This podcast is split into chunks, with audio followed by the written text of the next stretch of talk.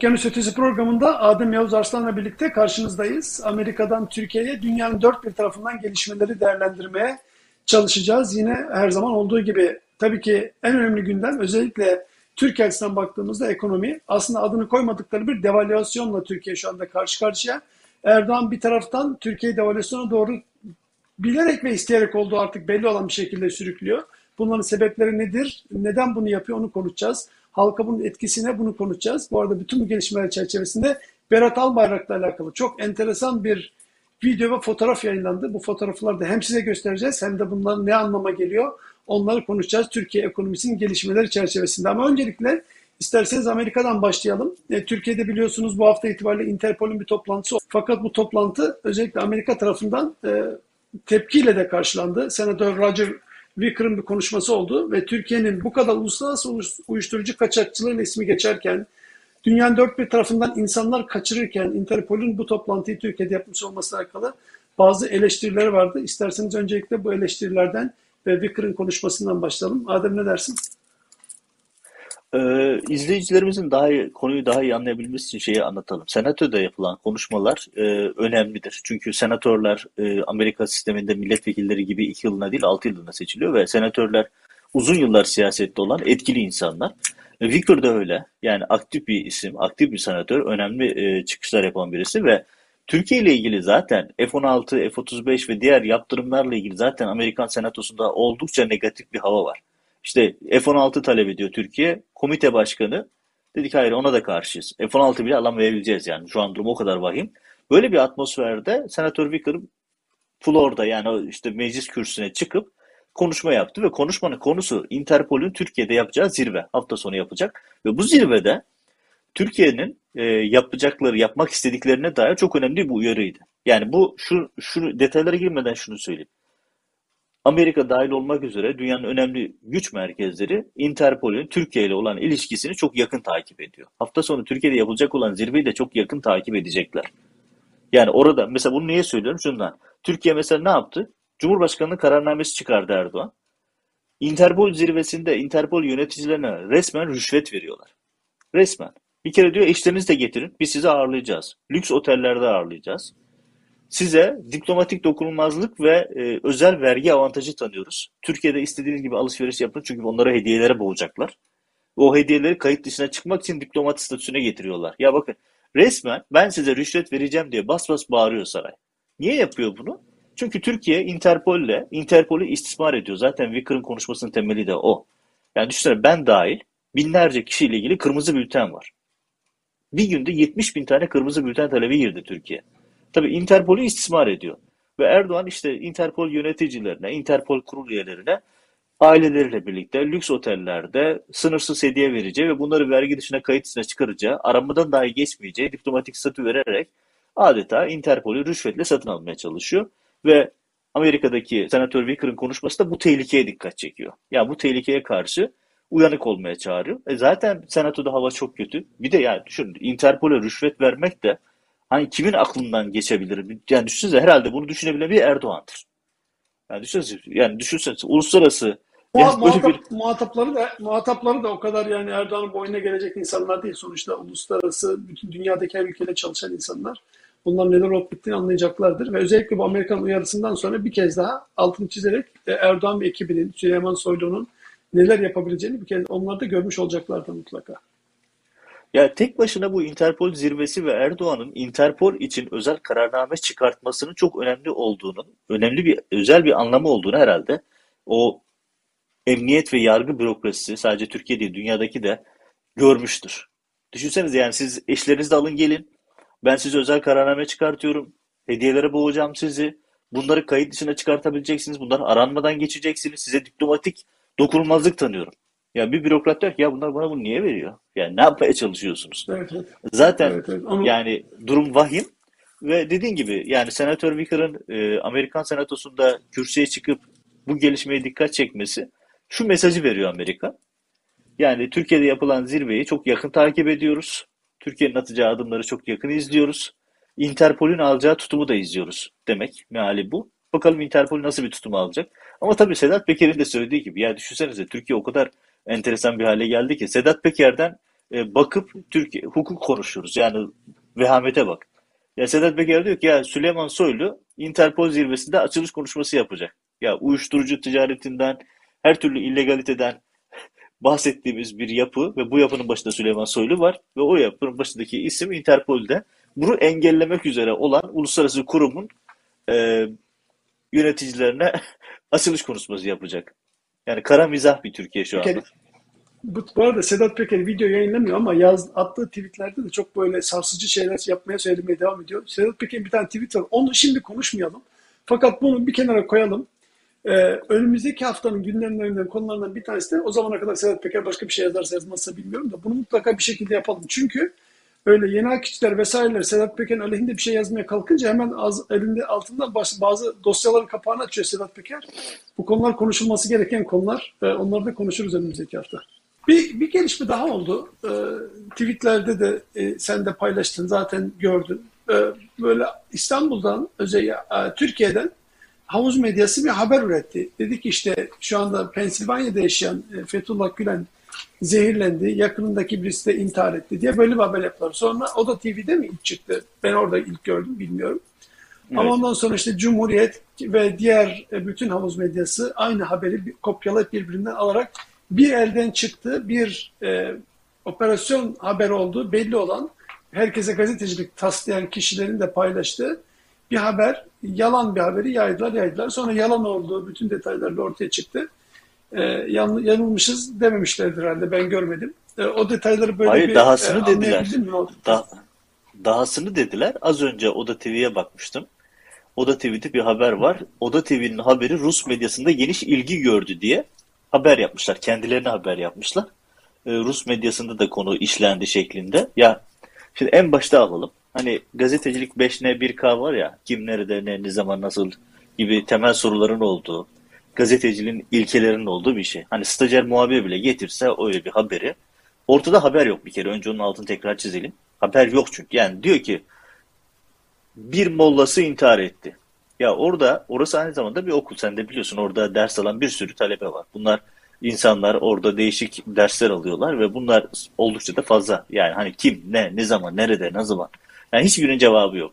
Şöyle oldu, böyle oldu atıyorlar. Yani bir haber değil bu. Bir istihbarat operasyonu yapıyorlar. Bir propaganda e, çalışması yapıyorlar. Ve o kadar pervasızca yapıyor ki. Diyor ki işte bak diyor kalbinden bildiriyoruz. Şöyle oldu, böyle oldu. Ya şimdi bu arkadaşların gazeteci olmadığını hep iddia ediyorum. Yani Oda TV'ciler gazeteci falan değil. Oda TV bir operasyon merkezidir. Başından beri böyledir. Yöneticisinden çalışanlar hepsi aynı amaçla bir araya gelmiş insanlardır. Ve bu insanlar maalesef millete gazetecilik falan taslıyorlar. Başka bir şeyleri yok. Şimdi bu noktada geçen gün Ekrem Dumanlı ile Levent Kenez'in programında da konu gündeme gelmiş. Ben de buradan bu vesileyle hatırlatayım. Hı hı. Benim Ankara temsilcisi olduğum dönemde Oda TV, Hakan Fidan'la e, sohbet ederken bir gün makamında sohbet ederken e, Oda TV ile ilgili bir dosya açtı Hakan Fidan. Soner Yalçın'ın uluslararası bağlantılarını tespit ettiklerini, bunu da e, uluslararası bağlantılar kısmı da İsrail, onu da direkt söyleyeyim. E, tespit ettiklerini, bunu da hürriyet yönetimine bildirdiklerini anlattı. Bu off the record'tu. Yani off the record olarak anlatıyordu. Hani bu görüşme zaten off the record bir görüşmeydi. Ve dolayısıyla ben bunu bu şekilde yazamadım. Ama yaşanan gelişmeler sonrasında şunu gördük. İşte daha sonra Oda TV operasyonu başladı.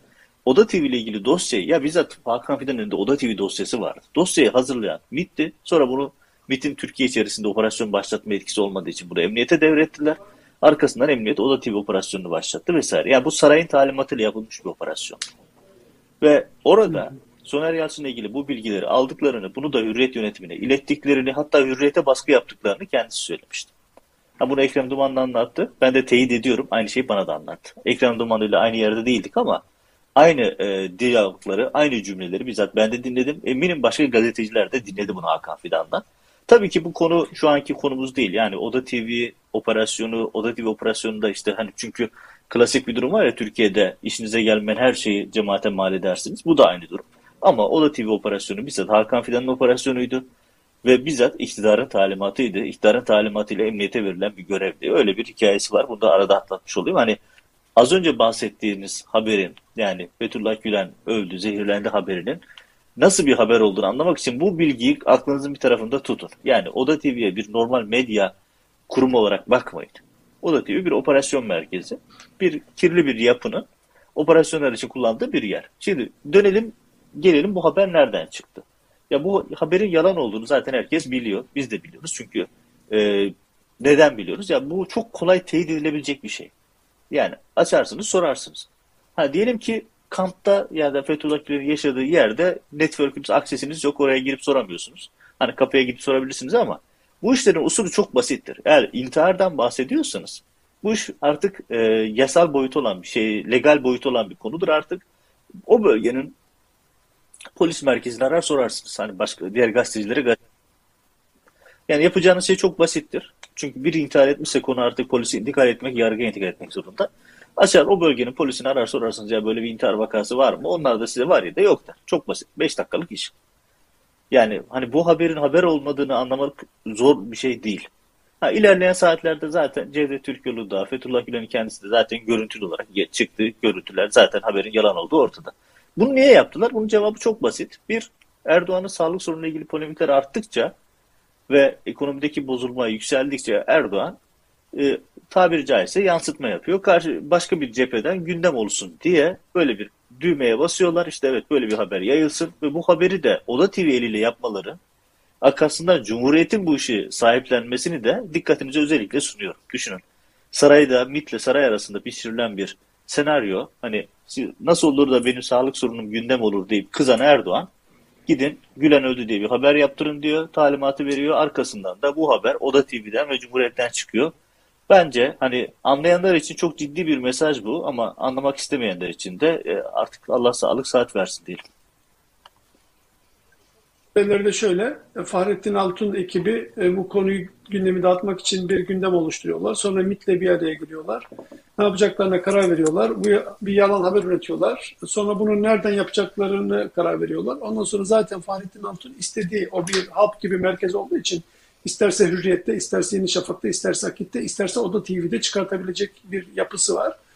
Duruma göre bakıyor. Ben sabahta ATV'de çıkarsam onlar bunun gibi milyon tane yaptılar. Zaten kimsenin bir şey taktığı inandığı da yok dediler. Oda TV de aynı şekilde ama Oda TV biraz daha bu konularla ilgili olduğu için belki onlar böyle haberci gibi gözükebilir diye Oda TV üzerinden operasyon yapmışlardır gibi bir senaryo kuruyorum ben kendi kendime. Yok ben bilgiye dayanarak söylüyorum. Yani sadece senaryo değil, yani geçmiş tecrübelerimizden de hareketle söylüyorum. Bilgiye dayanarak söylüyorum. Yani saraydan verilen bir talimat bu. Nasıl olur da benim sağlığımla ilgili tartışmalar olur. Çünkü bir de şöyle bir realite var ya, işte bugün sosyal medyada dolaşan bir şey var. Ee, genç bir tane kadın e, şeyden şikayet ediyor telefon fiyatlarından. Oradan başka bir kadın, yaşlı bir teyze sen FETÖ'cüsün diye kadına tepki gösteriyor.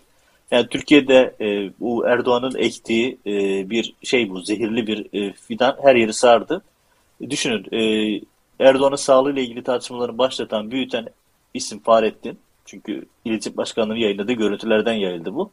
Erdoğan oradan da Pensilvanya'yı sorumlu tutuyor. Bunları bunlar üretiyorlar, bunlar bunlar çıkartıyorlar. E o zaman Fahrettin ne yapacağız? Ya da canlı yayında yürüyemeyen, konuşamayan sensin. Bunu da TRT'de yayınladınız, Anadolu evet. Ajansı'nda yayınladınız. Yani başkası değil ki bunu yapan. Bir tane tweet gördüm az önce. Bir yani bir kadın yazmış diyor ki dün itibariyle söylüyor bir mahkememiz vardı diyor. Hakkımızda dava açıldı. 2018 yılında dolar 10 lira olur diye tweet atmışlar 38 kişi. Onlarla alakalı dava açılmış. Dün diyor davamız vardı. Gittik diyor. Hakim dediler izne çıktı. Nöbetçi hakim belki bakabilir demişler. Nöbetçi hakim de işte başka bir işi varmış yetişemiyormuş falan diyor. O da gelmedi diyor. diyor dolar olmuş 11 lira. Biz dolar 10 lira olur diye tweet attık. Siz bizim hakkımızda dava açtınız diyor. Bakalım göreceğiz diyor. Sonra arkasına bir sürü böyle gülme işaretleri falan koymuş. E işte her yani bütün yolların çıkacağı yer burası aslında. Türkiye'de olup bitenleri insanlar söylüyor, konuşuyor, konuşanları konuşmasınlar diye susturmaya çalışıyorlar. Ya da kendi propagandalarını bir yere doğru çekmeye çalışıyorlar ama gerçekten üzerini kapatmak o kadar kolay değil. Hele ki yaşadığımız dünya itibariyle kolay değil. Mesela bir örnek var. Ee, bir taraftan Türkiye'nin ekonomisini alt üst ettiler. Bütün Merkez Bankası'ndaki parayı tamamını iç ettiler. Belki odalar dolusu parayı. Sonra da kendileri şimdi mesela Paris'te geziyorlar. Dünkü o fotoğrafları gördün. Ee, evet. Berat, Berat, Berat Albayrak doların 11 lira olduğu bugün de e, dün çekilmiş fotoğraflarda Paris'te e, oradaki tweet atanın tabiriyle euroları eziyordu. İnsanlara sen dolarla mı maaş alıyorsun diyordu. Dolar 5 lira olacak, 6 lira olacaklar. Bakın nasıl müdahale ettik, hop diye aşağı çektik diyor. Bunlar sanki böyle geçmiş tarihte değil yani daha birkaç ay önce olmuş olaylar. Ama geldiğimiz noktada onlar hala haklılar. Onlar hala e, suyun üzerindeler. Hala istediklerini yapıyorlar. Yapmaya da devam ediyorlar. E, ki başta kendi seçmenleri olmak üzere de bütün Türkiye kamuoyu seyrediyor. E, ne diyorsun? Berat Albayrak rahat gözüküyordu. Evet, Be- Berat keyfi yerinde. Hatta şunu da diyebilir bugünlerde. Ya kardeşim yani beni attınız. Beni attıktan sonra gelinen tablo ortada. Ekonomi çöktü. Ben varken dolar böyle değildi. E, piyasa böyle değildi diyebilir. Der de. Çünkü haklı. Yani ortada bir realite var. Kendi bıraktığı enkazın üzerine bir enkaz daha geldi. Tamam kendisi de enkaz bırakmıştı ama enkaz daha da büyüdü. Tabii şu an Paris'te keyif çatıyor. Gayet yerinde. Daha önce Boston'da Ama sen hep, sen hep Boston'da. derdin. Sen hep derdin. Bugün bir kez daha hatırlatalım. Sen hep derdin. Ee, burada gözüken Berat olabilir, Nabi Avcı olabilir, X olabilir, ya kim olursa olsun bütün bu yapılan işlerin başında tek bir isim var. O da Erdoğan. Yani o yüzden Tabii ki yani tek adam rejimi. Berat hepsi gelse etkisiz eleman zaten. tabii ki yani Bilal'i koysan aynı tablo olacak. Berat gitse Be- Beral, Bilal'i koysan aynısı olacak. Burak'ı koysan ki Burak'ı hiç gören yok. Nedense bilmiyorum. Yani Erdoğan'ın Burak diye bir oğlu var ama hiç gören yok. Neyse yani böyle bir tablo içerisinde kimi korsanız koyun bir şey değişmez. Babacan da getirseniz aynı şey olacak. Çünkü Erdoğan sorunun kaynağı Erdoğan. Sorunun problemin en- ana kaynağını çözmeden hiçbir şey çözemezsiniz. Şimdi Berat, şeyin Berat'ın şu görüntülerine gelelim. Ya Berat daha önce yani düşünsene 8 Kasım'dı yanlış hatırlamıyorsam bir yılı geçti. İşe gitmiyor, maaş alıyor. Kaç yerden maaş aldığını da bilmiyor. Sonra keyfi yerinde bir ara Los Angeles'ta tatil yaptı. Sonra bir ara Boston'da görüldü. Sonra bir ara Boston'da görüldü. Sonra bir ara işte, işte görürsünüz Paris'te geziniyor. İstanbul'da keyif yaptığında gören bir sürü insan var vesaire. Boğaz'da geziniyor vesaire. Şimdi böyle bir tablo ne güzel değil mi? Yani yatarak bir yerden zengin oluyorsunuz. Zenginliğinizi kat ve kat arttırıyorsunuz. Böyle bir tablo var. Şimdi az önce söyledim, daha önceki yayında da söyledim. Berat Albayrak, şey senin söylediğin bir konuya da sen söyledin, ben de hatırlatayım tekrar. Berat Albayrak kitap yazıyor diyorlar. Şimdi Rasim Ozan Kütahlı ile babası bir saat görüşmüş. Ya hani Rasim Ozan Kütahlı ile bir saat kim nasıl katlanır bilmiyorum. Ya ben beş dakika katlanamıyordum adama. Bu adamla nasıl bir saat katlanıp da bir yazar çizer, kendini İslam bir camianın önde gelen adamı göstermeye çalışan birisi Sadık Albayrak. Yani Rasim Ozan'a bir saat nasıl katlandın be adam? Yani böyle bir yapı. Ve bu adamlar diyor ki işte Ra- Berat kitap yazıyor. Yani Berat'ın kitap yazması falan mümkün değil. Ya bir kere Berat nasıl kitap yazsın? Doktora tezini de zaten Elişe Arıcan yazdı. Doktora tezi de çalıntıydı biliyorsun. E şimdi Berat kitap yazıyor diyerek pazarlık yapmaya çalışıyorlar. Her şey Erdoğan sonrası taht kavgası. Taht kavgasının bir yansıması bu. Kitap yazıyor. Aman ha bak ortalık birbirine karışacak diyerek sağa sola mesaj gönderiyorlar. Kitap yazacak adam yazar. Kitap yazıldığı zaman da çıkar. Hepimiz kitap yazdık. Kitap yazmak öyle aman yazarım ha diye yazılacak bir şey değildir. Şimdi ekonomi zaten battı. Bence burada asıl soru şu sevgili Metin. Ya asıl soru şu. Erdoğan bunu neden yapıyor? Yani ekonominin e, bu kadar kötüleştirilmesi Erdoğan neyi hedefliyor sorusuna e, bence ciddi ciddi kafa yormak lazım. Birkaç defa da gündem yaptığımız bir konu var. Erdoğan'ın akli melekeleri yerinde mi sorusunu bence ciddi ciddi sormak lazım. Bugün Hande Fırat'ın köşesini okumuşsundur, görmüşsündür Hande Fırat. Biliyorsun artık bir Gördüm, saray gazetecisi. Ya bunlar Yani, varken her evet. şey yaparsın böyle. Bu, bu tip insanlar çevrendeyken yapmayacağım bir şey yok ki. Her şey bir kulp buluyor. Ya hayır ama şöyle hani Erdoğan'ın akli melekelerini sorgulamak gerekiyor derken işte bunu kastediyorum. Yani şimdi düşünsenize ekonomi bir mühendisi gibi bir bilim. Yani faiz enflasyon ilişkisinden tutun dolar TL ilişkisi her şey matematik bilimi gibi tıkır tıkır işleyen bir sistemdir. Yani nereye çomak sokarsan nerede arıza vereceği bellidir. E çünkü yani bilinmez bir konu değil. Ne yaparsan sonucun nereye gideceği belli. Hani bir taraftan hangi ürünü verirsen öbür taraftan ne çıkacağını bilirsin yani. Böyle bir yapı. Şimdi Erdoğan'ın kafasında enteresan bir formül eleştirmişler. Ya bu formülün artık hani neyle anlatacaksınız onu da bilmiyorum. Ama şimdi Hande Fırat biliyorsun saray gazetecisi yani 15 Temmuz'daki rolü, sonrasındaki yaptıkları, eşinin aldığı Suriye'deki yağma ihaleler vesaire hepsi ayrı bir konu. Ya bir gazeteci kendini nasıl bu hallere sokar, neden bu hallere sokar anlamak gerçekten çok zor. Ama mesela bugünkü yazıda diyor ki işte Erdoğan ve ekibi ya böyle realitede böyle bir şey yok. E, bunların hepsi psikolojik operasyonlar, algı operasyonları vesaire falan demişler saraydaki e, yapı. Yani Erdoğan geçen hafta ana e, sal, şey Temel Karamollaoğlu da söylemişti işte Erdoğan'a göre hiçbir sorun yok. Her şey güzel. Erdoğan harikalar diyarında falan böyle bir tablo var. Ya Hı hı. şimdi bence ne yaptıkları konusunda şey söyleyeyim. Bakın bilerek net söylüyorum. Dolardaki bu fiyat artışları, doların yükselmesi, TL'nin değersizleşmesi, faiz artışları, faiz şey, faiz düşürmeleri bilinen konular üzerinde korkunç bir ekonomik vurgun var. Korkunç bir vurgun var. Bu hareketlerden sarayın etrafındaki o sadece beşli çete değil. Çünkü dün akşam Kılıçdaroğlu Habertürk'teydi. Diyor ki işte beşli çete buradan para kazanıyor. Sadece beşli çete değil. Beşli çetenin dışında sarayın içerisinde Erdoğan'ın çevresinde birileri net söylüyorum son dolar TL paritesinden korkunç para kazandı. Korkunç para kazandı. Ve bu adamlar kazanmaya devam şöyle, ediyor. Şöyle zaten bak bunu teknik olarak da görebiliriz. Merkez Bankası'nın kararını açıklamadan önceki 15 günlük süre içinde dolar bir anda 9'dan 9'un başından çıktı çıktı çıktı çıktı ona kadar geldi. Bundan şunu anlıyorsun. Ekip biliyor ki %100 Merkez Bankası faizi düşürecek. Bütün beklentilere, bütün baskılara, bütün ekonomistlerin uyarılarına rağmen. O dolayısıyla bu zaten 11'in üzerine çıkacak. Orada 9'da toplayıp bugün 11'den isterse satar isterse tuttuğu dolardan ne kadar para kazanacağını biz tahayyül bile edemeyiz. Hiçbir şey yapmıyorsun. Berat geziyor böyle sağda solda diyorsun. İşte böyle bunlar hiçbir şey yapmadan o çevre, o saraydaki çevre, Erdoğan'ın kontrolündeki çevre zaten muhtemelen zaten bütün o paralardan Erdoğan ve ailesinin de payı var. O çevre zaten hiçbir şey yapmadan Türkiye'nin kendi kaynakları üzerinden servetlerine dolar üzerinden servet katıyorlar. Yani bugün isteseler kendi paralarını bir araya getirseler e, işte parayla satılacak olsa bir ülkeyi satın alırlar. O kadar paraları var yani. Burada burada Metinci burada en büyük sorun şu. Şimdi bir Erdoğan ve ailesi saray çerçevesi, bürokratları, beşli çete, AKP'nin o yönetici kadroları bir keş hemen dünden bugüne kazandıkları paralar var. Korkunç paralar kazanıyorlar. İkinci boyutu şu. Türkiye'nin fakirleştirilmesi iradi bir proje.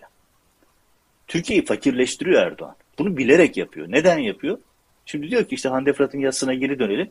Ya diyor ki işte faizler düştükçe yatırım gelecek. Ya faizler düştükçe yatırım gelmez. Yatırımı etkileyen tek şey faiz değildir. Ona bakarsan Amerika'da faiz yüzde bir iki. En kolay şey para. En çok bulabildiğin şey bankalardan teklif yağıyor. Para verelim, para verelim. Avrupa'da faiz sıfır. Ülke, ülke, ülkeye güven olmadıktan sonra... Fazlası var adamlardan. Hayır, ama Erdoğan yapmaya çalıştığı şey şu. Şimdi mesela geçen gün garantinin örneğinde gördük. Ya Türkiye bir yılda yüzde otuz ucuzladı. Yüzde otuz. Son bir yılda. Yüzde otuz ucuzladı. Garantinin garantinin e, garantinin e, satış hikayesini gördün. Hisseleri dörtte bir oranında satıldı. Yani dört liraya aldı hisseyi bir liraya aldı. Erdoğan yaptığı şey şu. Türkiye'yi ucuzlatıyor. Kendi yandaşları ve yurt dışından özellikle Birleşik Arap Emirlikleri, Katar gibi yerlerden gelecek olan yatırımcı adı altında gelecek olan paralarla satın alıyorlar. Türkiye'den çıkarttıkları paralarla Türkiye'nin kurumlarını yok pahasına satın alıyorlar. Bir, bugün vurgun yapıyorlar dolar TL paritesinden. İki, Türkiye'nin bütün o kurumlarını, Türkiye'nin bütün ekonomisini ucuzlatıp oradan ayrı bir vurgun yapıyorlar. Öyle böyle bir vurgun değil bu.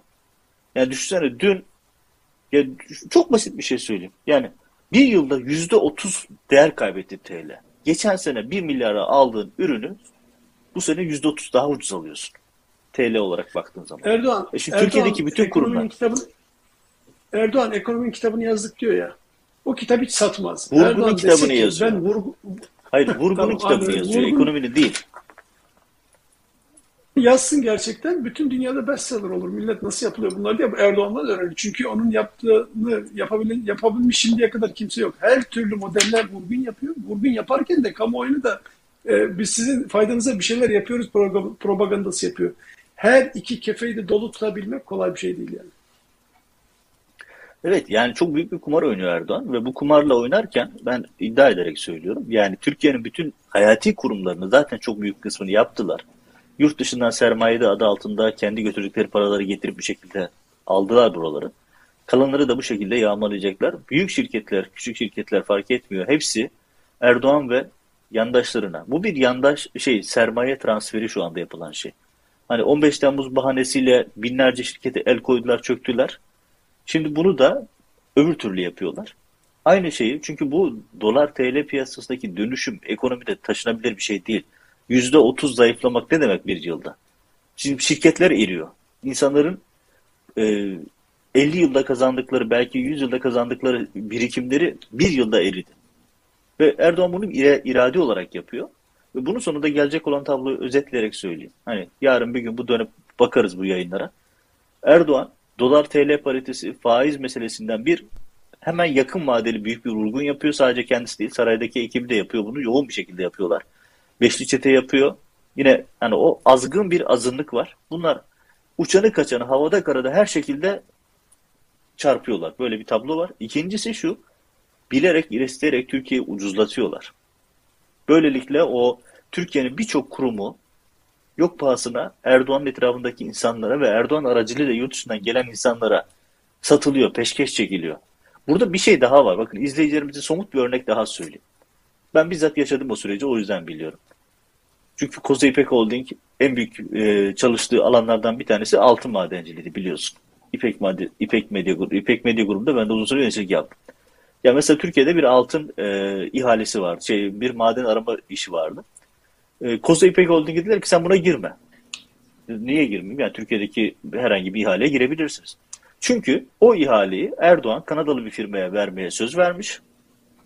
Ama Kanadalı firmaya yüzde yirmi ortaklık yap, şey yüzde elli ortaklık veriyor, yüzde yirmi e, işini e, Remzi Gür'e veriyor. Direkt daha ihale yapılmadan. Remzi Gür'ün işi ne? E, kağıt bürokratik işlemleri yapmak. Böyle bir şartname koymuşlar. Ya hiçbir yatırım yapmadan, hiçbir iş yapmadan yüzde yirmisini direkt olarak Remzi Gür üzerinden yine Erdoğan'a gidiyordu. Ya bu şu demek, yarın bir gün yok bahasına satılan tüm şirketler, yok bahasına giden tüm şirketlerden Erdoğan yine komisyon alacak. Dolardan bugün komisyon alıyorsun, başka şeylerden alıyorsun, sonra dönüyorsun, yok bahasına sattığın şirketlerden Çok... de komisyon alıyorsun. diye çıkıyor meydanlarda bağıra çağıra konuşuyor. Bugün işte gördüm rakamları. Bir tek araç için 40 dolar e, şeyi var, e, taahhütü var. 45 e, dolar bir e, araç için taahhütü var. E, araçlar bu sefer insanlar kullanamıyorlar çünkü normal şartlarda 200 lira civarında galiba Osman Gazi Köprüsü'nden geçmek. O taahhüdü de dolar üzerinden yapmış. Şimdi bu dolarla çarpınca 45 dolar bugünkü değerle çarparsan 11'den 495 TL yapar bir araç için. Ve bunu insandan insanlardan alıyor 200 TL tamam o senin cebinden çıkıyormuş gibi gözüküyor ama onu tamamlaması lazım. Tamamını nereden tamamlayacak? Yine devletin insanların vergilerinden topladığı paralarla tamamlıyor. Böylece oradan da parayı alıyor, buradan da parayı alıyor. Köprü yaptım deyip propaganda yapıyor. Bütün bu organizasyonu kurmuş dedik ya işte Vurgun'un kitabını yazsa gerçekten böyle hepimizin hayretler içinde kalacağı formüller, modeller bulmuş. Nasıl böyle bir kafalar tamamen buna çalışıyor. Şimdi bir de bunu tamamlayıcı, senin şimdi bahsettiğin bir Hande Fırat örneği var. Hande Fırat'ta gazeteciler kısmını kullanıyor. Yani Fırat faizler falan diye saçma sapan bir şey yapıyor. Öbür taraftan TÜSİAD'ın sesini kısmış. Eskiden her şeye esip gürleyen TÜSİAD böyle nefesi içine kaçarak bir şeyler söylemeye çalışıyor, söyleyemiyor. İşte arkadaşlar bunu şey, köprü meselesini paylaştılar. Öbür taraftan da fetva kısmını da ayarlıyor. Kendi hedef kitlesini seçmenini biliyor. Diyaneti de başka bir propaganda. Ekonomimizi çökertmeye çalışanlara karşı hep birlikte olacağız, diri diri duracağız falan diye Diyanet üzerinden de başka bir propaganda yapıp tamamen böyle herkesi bir yerden kapatıyor. Sonra ne oluyor? O zaman sokak röportajında iki kişi bir araya geldiğinde adam diyor oradan böyle böyle ya saçmalama diyor birisi bak rakamlar bunu söylüyor. Ee, Türkiye ne kadar fakirleşti, her şey ne kadar pahalılaştı. O zaman diyor Diyanet'in kafasında Diyanet olan o diğer kişi o zaman diyor sen yok FETÖ'cüsün, yok hainsin, yok vatanı satmışsın. Yani bu, bu formüller akıl almaz bir kurnazlık, vandallık ne dersen de yani milleti birbirine düşürüp kendisi aradan e, milyarlarca dolar götürme modeli olarak maalesef Türkiye ve dünya tarihine geçen bir dönem oldu bu. Evet yani Yağman'ın kitabını, Vurgun'un kitabını yazıyor. Yanıtı falan bu işin içine katmış olması e, şey onun kendi kurduğu o vurgun formülünün en önemli noktalarından bir tanesi bence. Bak bugün gene Cuma muhtemelen e, ben tabii şu anda Türkiye'de tabii Cuma vakti geçti bizde daha sabah. E, muhtemelen gene bu mevzular konuşuldu. İşte ülkemizin ekonomisini batırmaya çalışanlar var, dış güçler var. Hep beraber direneceğiz vesaire diye böyle gene konuşmuşlardır herhalde. Evet yani gazla e, ayakta tuttuğu bir sistem. Bugün e, program böyle kendimize göre biraz daha bir öncekilere göre kısa yapalım diye planladık. E, konuşmamız gereken birkaç tane daha konu vardı ama bence değinmeden geçmememiz gereken, kapatmadan önce konuşmamız gereken konu da Kemal Kılıçdaroğlu'nun çıkışı. Kemal Kılıçdaroğlu'nun çıkışını sadece Evet. bir helalleşme çıkışı olarak değil de aynı zamanda böyle seçim hazırlığı, Meral Akşener'le bir araya çıkıp artık bir an önce erken seçim olması hazırlığı belki bence her şeye rağmen Kemal Kılıçdaroğlu'nu yok saymaya çalışsa bile Erdoğan o seçim çalışmalarının bir panikliğiyle de hızlı hareketler ediyor gibi ben düşünüyorum. Sen Kılıçdaroğlu ve erken seçimle alakalı neler söylersin? Ondan sonra istersen toparlayalım. Ya Erdoğan'ın hedefi e, seçimi alabileceği garanti sistemi geçirebilmek. 50 artı bir tartışmaları oradan getiriyor. CHP liderini yaptığı helalleşme daha büyük bir proje. Çok doğru bir proje. Yani helalleşmek, e, yüzleşmek, hesaplaşmak şart. Adalet tescil edilecekse, adalet tesis edilecekse bunları hayata geçirmek gerekiyor. Yoksa Türkiye bir iktidardan başka bir iktidara geçer, zulüm aynı şekilde devam eder. Yani sadece zulmü uğrayanın ismi değişmiş olur. O açıdan ben Kılıçdaroğlu'nun helalleşme e, konseptini çok değerli buluyorum, çok önemli buluyorum. Ha şu eksik, bunlar da olmalı, şunlar niye unutuldu? Evet bunların hepsi haklı sorular ama e, yetmez ama evet diyorum. Yani sonuçta bunlar o yol açıldıktan sonra Türkiye'de hukuk işlemeye başladıktan sonra birçok sorun zaten otomatikman çözülecek. Hani ben mesela şunu çok net her defasında hatırlatıyorum, söylüyorum. Ben herhangi bir imtiyaz falan istemiyorum. Ya uluslararası hukuk ya da Türkiye'deki mevcut hukuk bir işlesin. Başka bir derdim yok benim. Çünkü o hukuk işlediği zaman zaten açılan davaların, mevcut yürülen soruşturmaların hepsi zaten düşüyor. Yani bugün görüşülmekte olan o davaların %98'i otomatikman düşecek zaten. %2'si üzerinde de adil bir yargılama yapın. O yapı yargılama zaten insanlar kendilerini rahatlıkla savunabilirler. Onların da düşeceğinden eminim. Ama o yargılama sonrası düşer. Ama hukuk geri gelse daha yargılama başlamadan düşecek bir %98 var. Yani banka üyeliği, gazete aboneliği, çocuğunu okula göndermek gibi deli saçma şeyler zaten otomatikman düşecek. Dolayısıyla Kılıçdaroğlu'nun yüzleşme, helalleşme süreci çok önemli, çok değerli. Erdoğan burada oyun kuramıyor. Oyun kuramadığı için de karşı hamle yapıyor. Hamlesini nasıl yapıyor? İşte Bahçeli ile anlaşarak çünkü Bahçeli çok hayati bir konu Erdoğan için. Karşılıklı bir çıkar söz konusu. Erdoğan Erdoğan olmasa Erdoğan, Bahçeli meclise bile giremeyecek. Durum bu kadar vahim onun arasından. %50 artı bir bir şekilde yapalım. Baskın bir seçime gidelim. Baskın bir seçimde de işte Vatan Millet Sakarya, Türkiye, terör vesaire konuları çünkü daha önce bunu yaptılar, test ettiler. Bu bilimsel bir gerçek. Eğer insanlar can güvenliği riski taşıyorsa mevcut iktidarı destekliyorlar. Maalesef bu bir gerçek, edilmiş bir teori. Böyle bir ortamda daha fazla kanla, daha fazla şiddetle Erdoğan iktidarını muhafaza etme hesabını yapıyor. Bir taraftan dolar üzerinden vurgun yapıyor. Bir taraftan ucuzlattığı Türk e, ekonomisi üzerinden yabancı yatırım adı altında başka bir vurgun yapıyor. Sonrasında da işte iktidarını sürdürebilmek için bu şeyi sürdürecek, yapacak, şiddeti arttıracak. Yani evet Türkiye bir seçim atmosferine girdi. Bunun kaçışı yok. Türkiye yakında bir seçime gidecek. E, aldığı faiz kararının e, böyle birkaç sacağından bir tanesi dün de biraz konuştuk yayında. Bunlardan bir tanesi aslında seçim hazırlığı. Biliyorsun kendi tabanında sürekli e, Cumhurbaşkanlığı seçimler öncesinde de ben faize karşıyım havası vermeye çalışıyordu. İşte faizleri düşürerek bakın sizler için bunları yapmaya devam ediyorum. Her şeye rağmen ben yapacağım. Ben faiz düşüreceğim. Onlarla mücadele ediyorum havası veriyor. Bu da aslında seçim hazırlıklarının bir parçası olarak görebiliriz diyorum ben. Çok teşekkür ederiz. Ee, evet, yeni hafta, yayında görüşmek üzere. Haftaya görüşmek üzere. Teşekkürler. Hoşçakalın. Görüşmek üzere. Kolay gelsin.